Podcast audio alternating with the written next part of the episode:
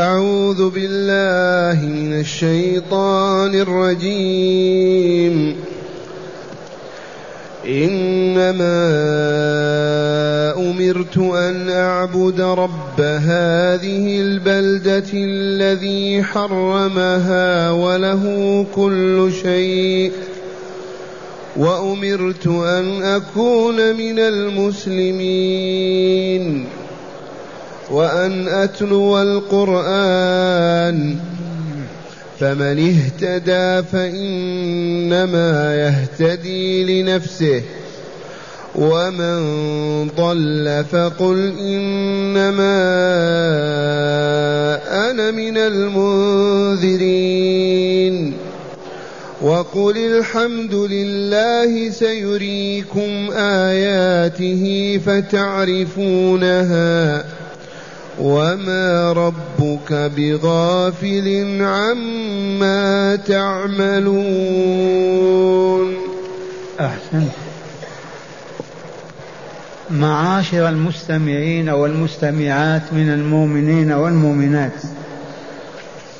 قول ربنا جل ذكره إنما أمرت أن أعبد رب هذه البلدة الذي حرمها الآية. هذه خاتمة سورة النمل. وقد قص تعالى في هذه السورة قصصا عجيبا.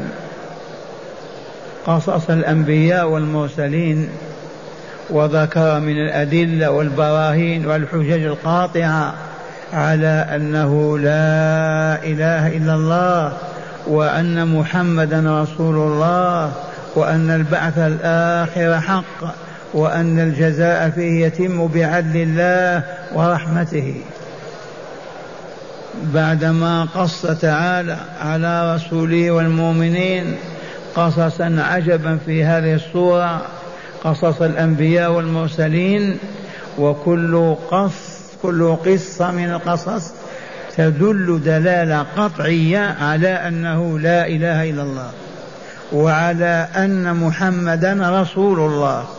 صلى الله عليه وسلم وعلى أن هذه الدار دار عمل ليست دار جزاء وأن الدار الآخرة حق وأنها دار الجزاء على الكسب في هذه الدنيا.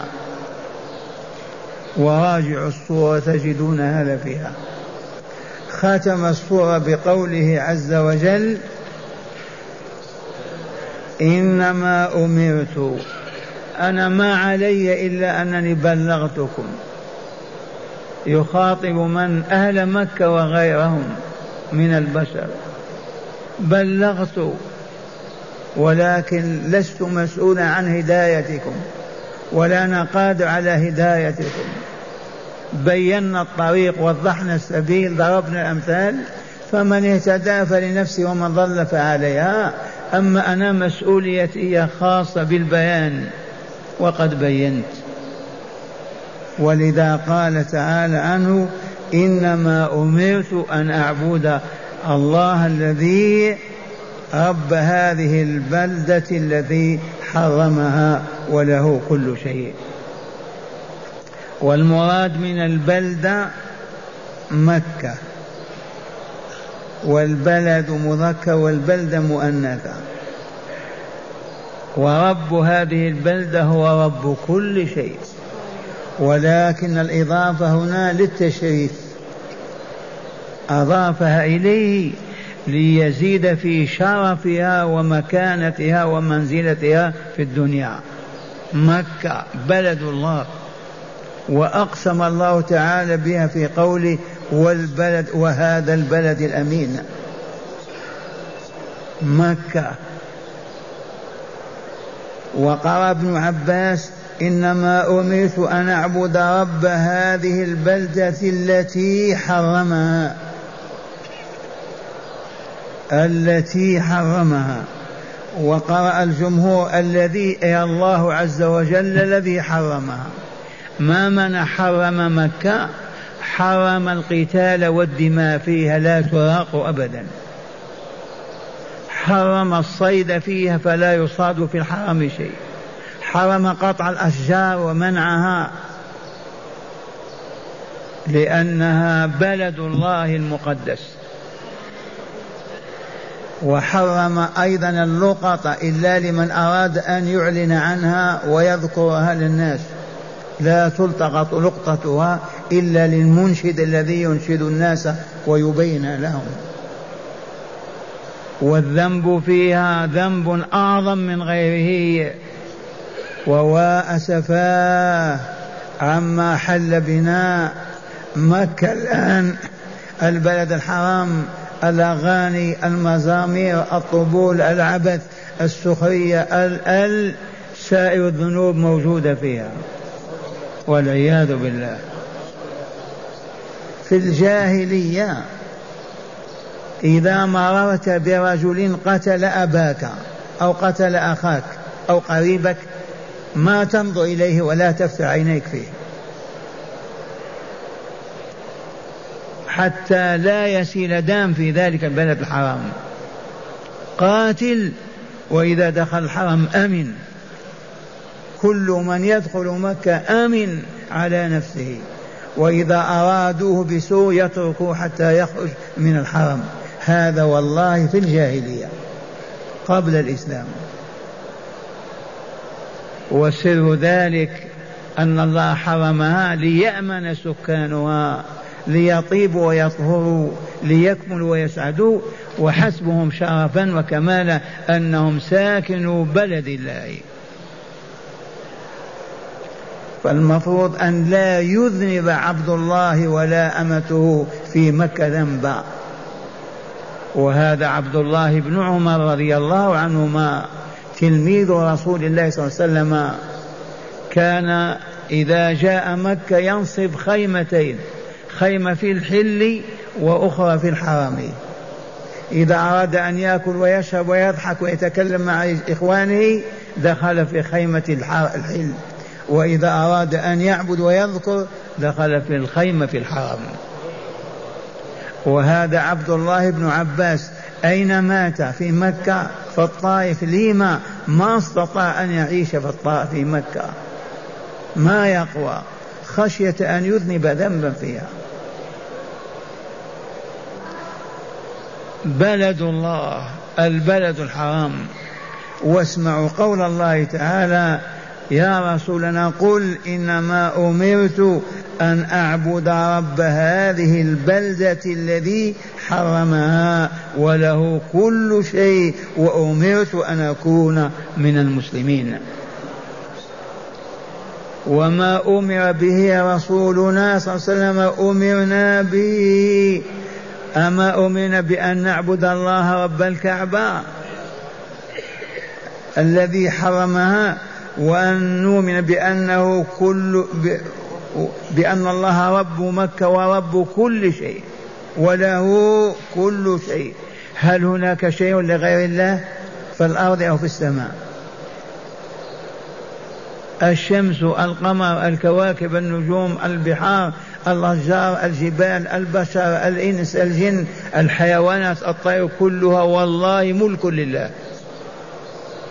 فلهذا إذا عرفت هذا اطلبها منه. اطلب ما تريد من هذه الدنيا من مالكها الذي هو الله. ما تطلبها من صنم أو حجر أو بشر أو تتجاهل مالكها وتفعل فيها ما تريد وتأخذ ما تريد وتعطي ما تريد. والله ما جاز ذلك. ما ناخذ إلا ما أذن لنا مالكها فيه. ولا نعطي إلا مما أذن لنا مالك فيه ولا ناكل ولا نشرب ولا نلبس إلا ما أذن لنا فيه الله مالك كل شيء. لو عرفنا هذا ما ارتكب محرم أبدا لكن ما علمونا وما عرفنا. القرآن نقرأ على الموت فقط لا على الإحياء. أمرت من أمره وربه تعالى أن أعبد رب هذه البلدة لا نعبد صنم ولا حجر ولا موسى ولا عيسى ولا البتول ولا فلان وفلانة ربنا الذي حرم هذا البلد وله كل شيء ما يخرج عن ملك الله شيء في الأرض أو في السماء. فإذا عرفنا أن كل شيء لله هل يجوز أن نتصرف في شيء بدون إذنه؟ أسألكم فقط. إذا عرفت أن هذا البستان لفلان أو هذا المتجر لفلان هل يجوز لك أن تأخذ وتعطي بدون إذنه؟ أو تأكل بدون إذنه؟ والله ما يجوز. فإذا عرفنا أن كل شيء في الكون ملك لله فحينئذ لا نتناول منه إلا ما أذن لنا فيه. لا نأخذ ولا نعطي ولا نمنع إلا حسب إذنه لنا في ذلك لأنه كله ملكه. وليس لأحد معه شيء فلهذا لا نطلب ناقة ولا بعير ولا شاء ولا زوج ولا ولد ولا صحة ولا ولا إلا منه لأنه مالك ذلك.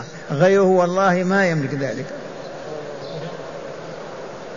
والمشركون معرضون عن الله ويدعون غيره ويسألون غيره من المخلوقات المربوبة المملوكة لله. وذلك لجهلهم وعدم علمهم. وله كل شيء. وأمرت من أمرني ربي أن أكون من المسلمين. الله أمر رسوله محمدا صلى الله عليه وسلم أن يكون من جملة المسلمين من الأنبياء والمرسلين وعباد الله الصالحين. اذا أنتم مسلمون فمن كان منكم مسلما حقا وصدقا فالرسول معك ومنك.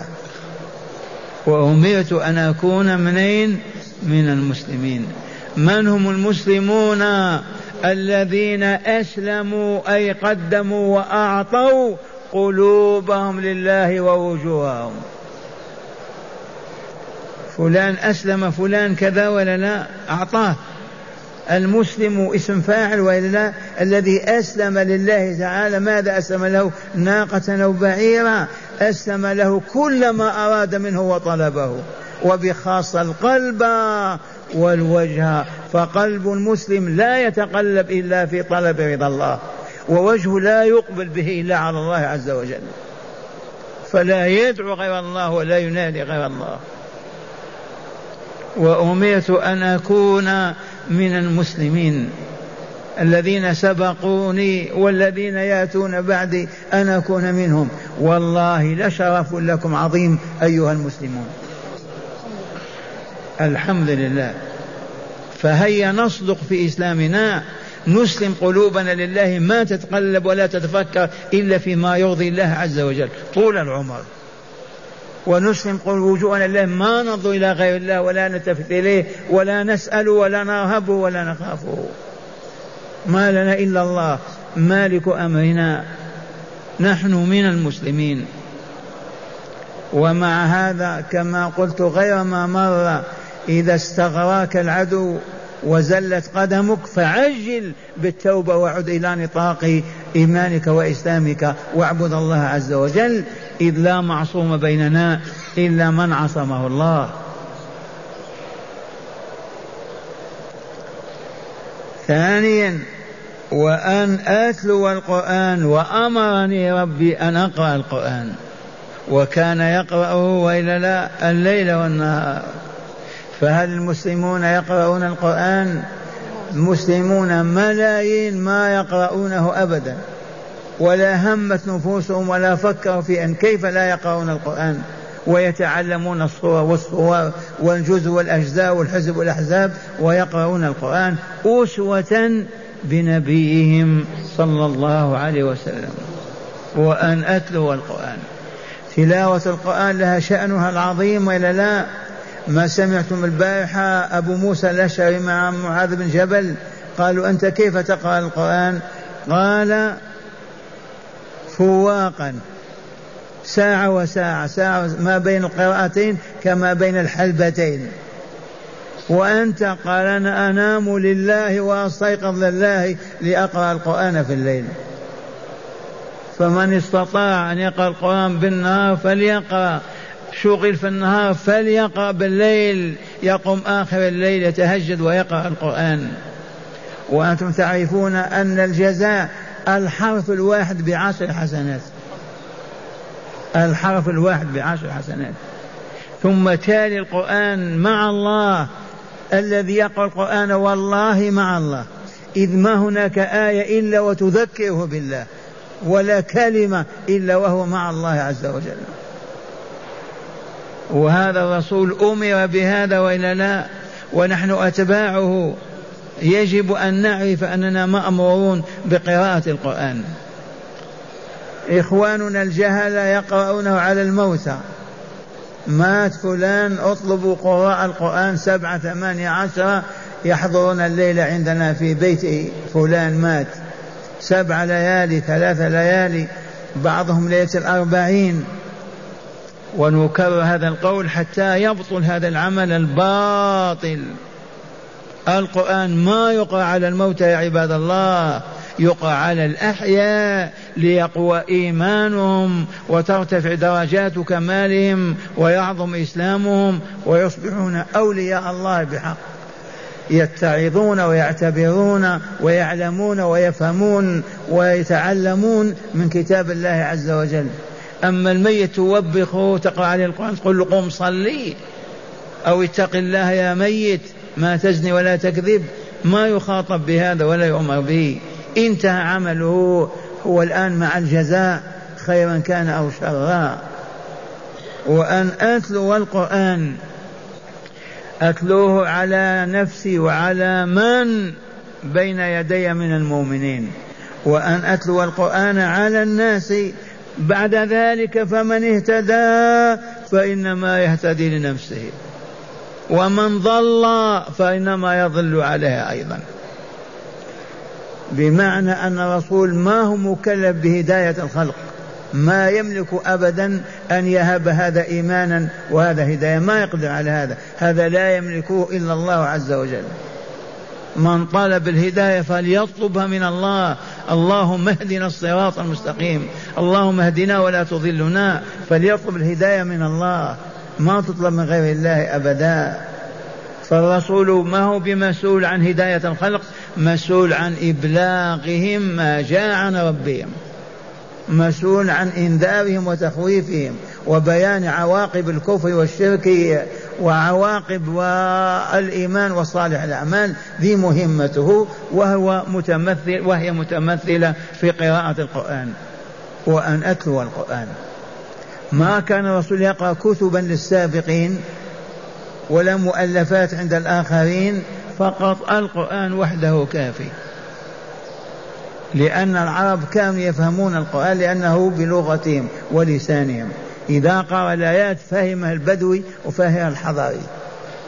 ومهمة أن يقرأ القرآن ويعلم الناس معاني هذا القرآن وما تدعو إليه الآيات في الكتاب الكريم.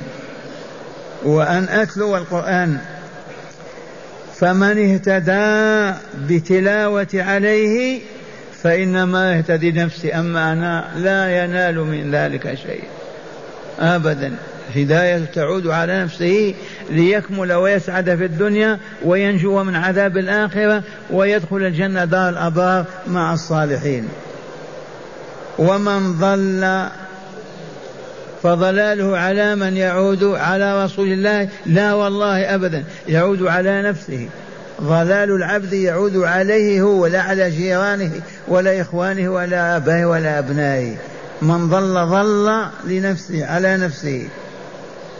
وقل أنت يا رسولنا فقل إنما أنا من المنذرين. اهتدى لنفسه ضل قل ما أنا مسؤول عن هدايتك ولا أقوى عليها ولا أقدر على أن أغرز الإيمان في قلبك. أنا مهمتي ما هي؟ الإنذار. أنا من المنذرين من الأنبياء والرسول والصالحين الذين ينذرون الأفراد والجماعة والأمم ينذرونهم أي يخوفونهم عقاب الله وعذابه وسخطه عليهم. إن استمروا على الكفر به والشرك في عبادته والخروج عن طاعته. وها نحن المسلمون المسلمون هكذا بمثابة رسول الله وسلم ننذر ونخوف أليس كذلك؟ ونسلم قلوبنا ووجوهنا لله ونحن إن شاء الله من المسلمين. فقل إنما أنا من المنذرين لا تقول لماذا ما اهتدى فلان وفلان؟ أبوه ما اهتدى عمه ما اهتدى هذا ليس لي أنا أما الذي لي أنا هو أن أنذر وأخوف عواقب الكفر والشرك وعواقب الشر والفساد والظلم والخبث هذا نعم أنذر الناس. أما أن نهديهم ما نستطيع. الهداية بيد من؟ بيد الله. من يهدي الله فهو المهتدي. ومن يضلل فلا هادي له فلن يهتدي. ومعنى هذا يا أبناء الإسلام لا تفارقوا باب الله كل يوم. اقرأ الباب. افتح لي ربي بابك لندخل بالدعاء والذكر والعبادة. لا تستغني عن الله طرفة عين. ثم قال له وقل الحمد لله الحمد لله الكمال والجمال لله الحسن الكامل التام لله لا يحمد على الحقيقة إلا الله. قل يا رسولنا الحمد لله. هذه الكلمة التي هي ماذا نقول فيها؟ مفتاح النعمة وإغلاقها. من حمد الله أعطاه الله وزاده ومن لم يحمد الله حرمه ومنعه. فالشكر لله كما عرفنا مجلبة للخير و وقيد للنعمة. الشكر هو الحمد. الشكر قيد النعمة ومجلب لها. إن كانت موجودة الشكر يثبتها ويبقيها لك وإن كانت غير موجودة يجلبها لك. والشكر هو الحمد. وقد بينا للسامعين والسامعات غير مرة أن شكر الله تعالى يكون أولا بالاعتراف بالقلب بأن هذه النعمة من الله. هذه الساعة التي في يدك النظارة التي على عينيك تعرف أنها من الله. والله من الله. لولا الله ما رزقتها ولا كانت في يدك. الاعتراف أولا بالقلب بالنعمة. ثم ترجمة ذلك بكلمة الحمد لله الحمد لله الحمد لله. ثالثا صرف تلك النعمة التي اعترفت بها لله وحمدت الله عليها صرفها فيما يحب الله لا فيما يغضب الله. ونبدأ بنعمة البصر. نعمة وإلا لا؟ اعترفتم أن الله الذي وهبكم أبصاركم؟ إذا فاصرفوها فيما يحب. لا تنظر فيها ما لا يحب الله عز وجل. لا المحرمات من النساء ولا الصحف ولا المجلات ولا صور الخلاعة والدعارة كلها ما تنظر إليها لأن الله ما يرضى يرضى بذلك. الأذن السمع نعمة وإلا لا؟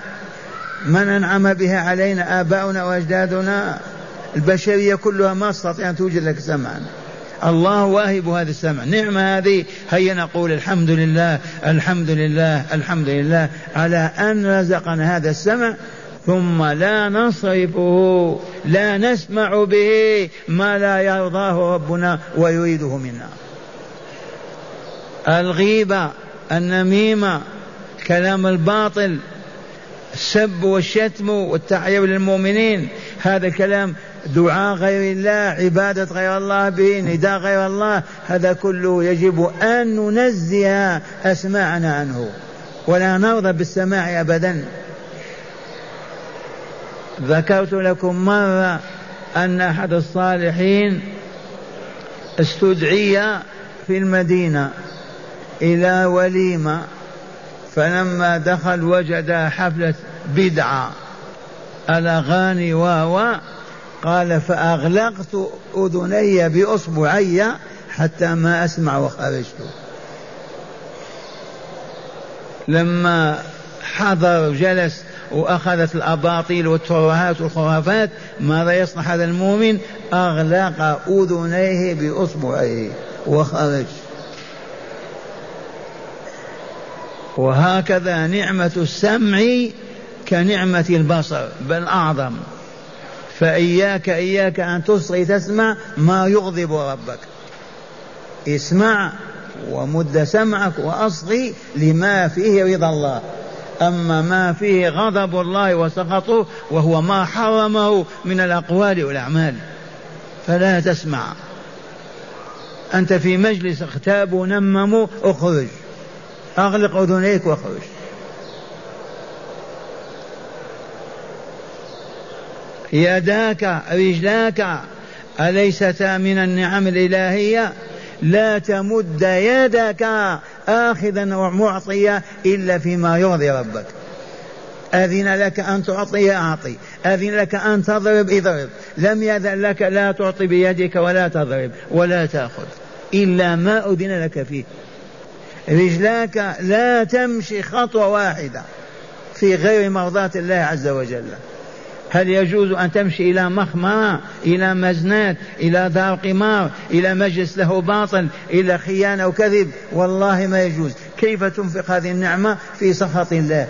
فلا تمشي إلا حيث يرضى الله عز وجل بمشيك لأنه أعطاك هذه الرجل لتمشي بها إليه فيما يرضيه. إلى بيوته إلى العمل الصالح إلى العمل الذي ينفعك في دنياك وأخراك تمشي ولو مسافات. وعاصرنا ضلالا يمشون أربعين ميلا ليبيتوا يسمعون الأغاني والمزامير. الجهل ما عرفوا الطريق. والله ما جلسوا مجلسا كهذا ولا حدثوا عن الله ولا عرفوا به. ماذا ترجو منهم؟ والفرج نعمة وإلا لا؟ أية نعمة أكثر من نعمة الفرج؟ لولا ذاك كيف تفرز ذلك الماء تموت به وهو في بطنك. كيف يخرج؟ العذرة كيف تخرج؟ لولا الدبر. الشهوة الغريزية التي بها تنجب البنت والولد لولا الله ما وهبك. يجب أن يصرف هذا فيما يحب الله. هذه هي النعمة صرفها فيما يرضي الله تعالى ويحبه. سواء كانت نعمة السمع أو البصر أو العقل أو القلب والعقل أكبر نعمة ولا لا؟ فلا تستعمل عقلك إلا فيما يرضي ربك. وقل الحمد لله الحمد لله أمر الله رسوله أن يحمده على ما أعطاه وأداه جعله نبيا خاتم الأنبياء رسولا من المرسلين هدى الله على يديه ما شاء الله ان يهدي فقال احمد الله على هذا الإنعام. ولا تقول أنا دعوت أربعين سنة وما استجاب لأحد. أو عشرين سنة. سيريكم آياته. يا عباد الله فتعرفون. سيريكم آياته فتعرفونها أولا أهل مكة. أراهم آياته في بدر حيث سقط رجالهم وتحطموا وألقوا في حفرة في بئر. ثانيا في مدح فك مكة فتحها الله على رسوله وإلا لا دخلها مع رجاله أين أولئك الأبطال الصناديد الهائجون الذين كانوا يقولون وقفوا أذلاء بين يديه ثم قال لهم يا أهل مكة ما ترون أني فاعل بكم؟ قالوا أخا كريم ابن أخي قال اذهبوا فأنتم الطلقاء شاهدوا هذا ولا لا؟ سيريكم آياته أراهم انتشار الإسلام. تجاوز الجزيرة بعدما عمها وانتقل إلى الشرق والغرب. أدركوا هذا ولا لا؟ سيريهم سيريكم آياته. هذا في الدنيا وفي القبر يشاهدون كل شيء. ما إن تلفظ النفس تلفظ النفس حتى تشاهد مقامها في دار السلام أو في دار البوار. ويشاهدون عجائب. المشاهدات وتعرفون ذلك. وما ربك بغافل عما تعملون. وما ربك بغافل عما يعملون قراءة. وما ربك بغافل عما تعملون يا بني آدم أيها الناس. إياك أن تفهم أن الله غافل عنك. والله ما يغفل عن نظرتك. والله ما يغفل عن مشيتك. والله ما يغفل عن حركتك ولا سكونك أنت بين يديه. وما الله بغافل وما ربك يا رسولنا بغافل عما تعملون أنتم أيها الناس. هنا تأتي المراقبة. فلان من المراقبين لربهم. حالهم لا يأكل حتى يعرف مسموح بهذا الأكل وإلا لا. لا يشرب. حتى يعرف مسموح له بهذا الشرب والا لا. لا يتطيب بطيب حتى يعرف هل هو مأذون أو لا. ومن فعل هذا يشرب الخمر ويشرب الحشيش ويشرب يدخن بالتدخين؟ الجواب لا. من عرف هذا يغمز بلسانه وبعينه يطعن في المؤمنين والمؤمنات. والله ما كان. من عرف أن الله مطلع عليه استحى من الله عز وجل أن يرتكب إثما من الآثام. وإن زلت القدم كما قدمنا تاب إلى الله على الفور واستغفره وبكى بين يديه وأصر على أن لا يعود لهذا الإثم. وإن اضطر في بلد يرحل من هذا البلد في مدينة من المدن ينتقل منها. بل في عمارة ما استطاع أن يتقي الله فيها. يرحل لا يحل له البقاء فيها والهجرة فريضة إلى يوم الدين. اسمعوا الآيات. إنما أمرت أن أعبد رب هذه البلدة هذه البلدة الذي حرمها وله كل شيء وأمرت أن أكون من المسلمين.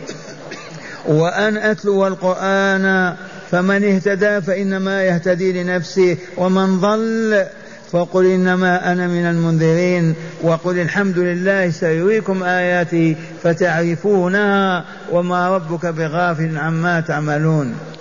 والآن مع هداية الآيات جعلنا الله من المهتدين. هاتي. بسم الله والحمد لله. من هداية الآيات أولا بيان وظيفة الرسول صلى الله عليه وسلم وأنها عبادة الله والإسلام له وتلاوة القرآن إنذارا وإعذارا وتعليما وتعبدا به وتقربا إلى منزله منزله عز وجل. هذه هداية الآيات التي تدارسناها الآن. أعدها علينا. قال بيان وظيفة الرسول صلى الله عليه وسلم. وظيفة الرسول صلى الله عليه وسلم. ما هي؟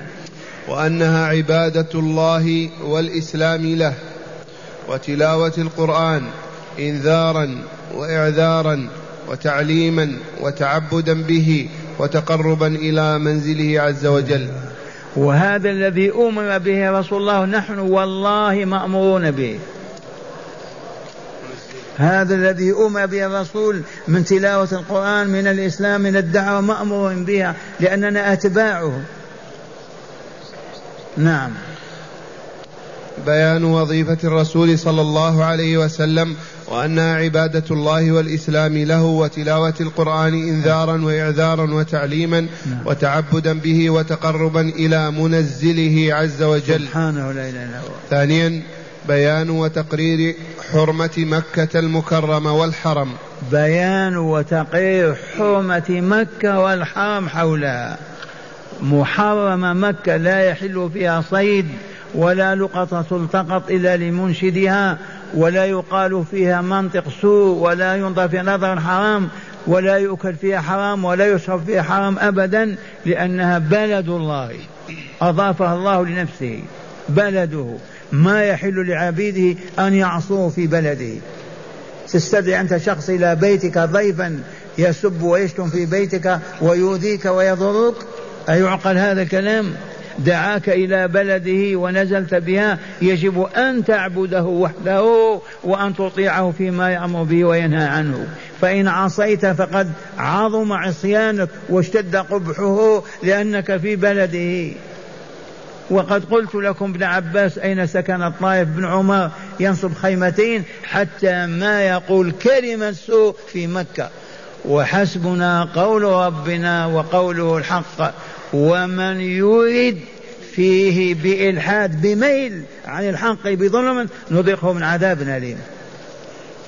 مجرد النية الفاسدة تعذب عليها في مكة. ما تستطيع أن تستقيم يرحل. بلغوا أهل مكة. ما تقيم في هذا البلد أخرج. انزل في جدة وإلا في الطائف وإلا في الرياض وإلا في بلد آخر. نعم. ثالثا الندب إلى حمد الله تعالى على نعمه الظاهرة والباطنة ولا سيما عند تجدد النعمة وعند ذكرها. أما قال تعالى وقل الحمد لله وإلا لا كلما تجددت النعمة يجب أن نحمد الله عز وجل والنعم تتجدد صباح مساء فلا نفارق كلمة الحمد لله أبدا طول النهار والليل. رابعا بيان أن عوائد الكسب عائدة على الكاسب خيرا كانت أو شرا. العوائد عوائد الكسب عائدة على الكاسب سواء كان خيرا أو شرا. فلان ظلم أساء فسق فجر ذنوبه عائدة عليه وأما أنا فلا علاقة لي بذلك أبدا إلى يوم القيامة. إلا إذا شاركته أنا في ظلمه فليقص من هذا الفساد. أما وأنت بريء فظلمه عليه ولو كان أطنان وقناطير. لا تسأل عنه ولا تحاسب عنه أبدا. خامسا بيان معجزة القرآن الكريم إذ ما أعلم به المشركين أو ما أعلم به المشركين أنهم سيرونها قد رأوه فعلا وهو غيب فظهر كما أخبر. وهو غيب تماما ولكن ظهر كما أخبر تعالى. أراهم وإلا لا؟ كيف انهزموا في بدر؟ كيف انهزموا في مكة؟ كيف انتصر الإسلام؟ كيف انتشر دين الله؟ هذه غيوب أخبر بها تعالى على لسان رسوله. وقد أراه كذلك.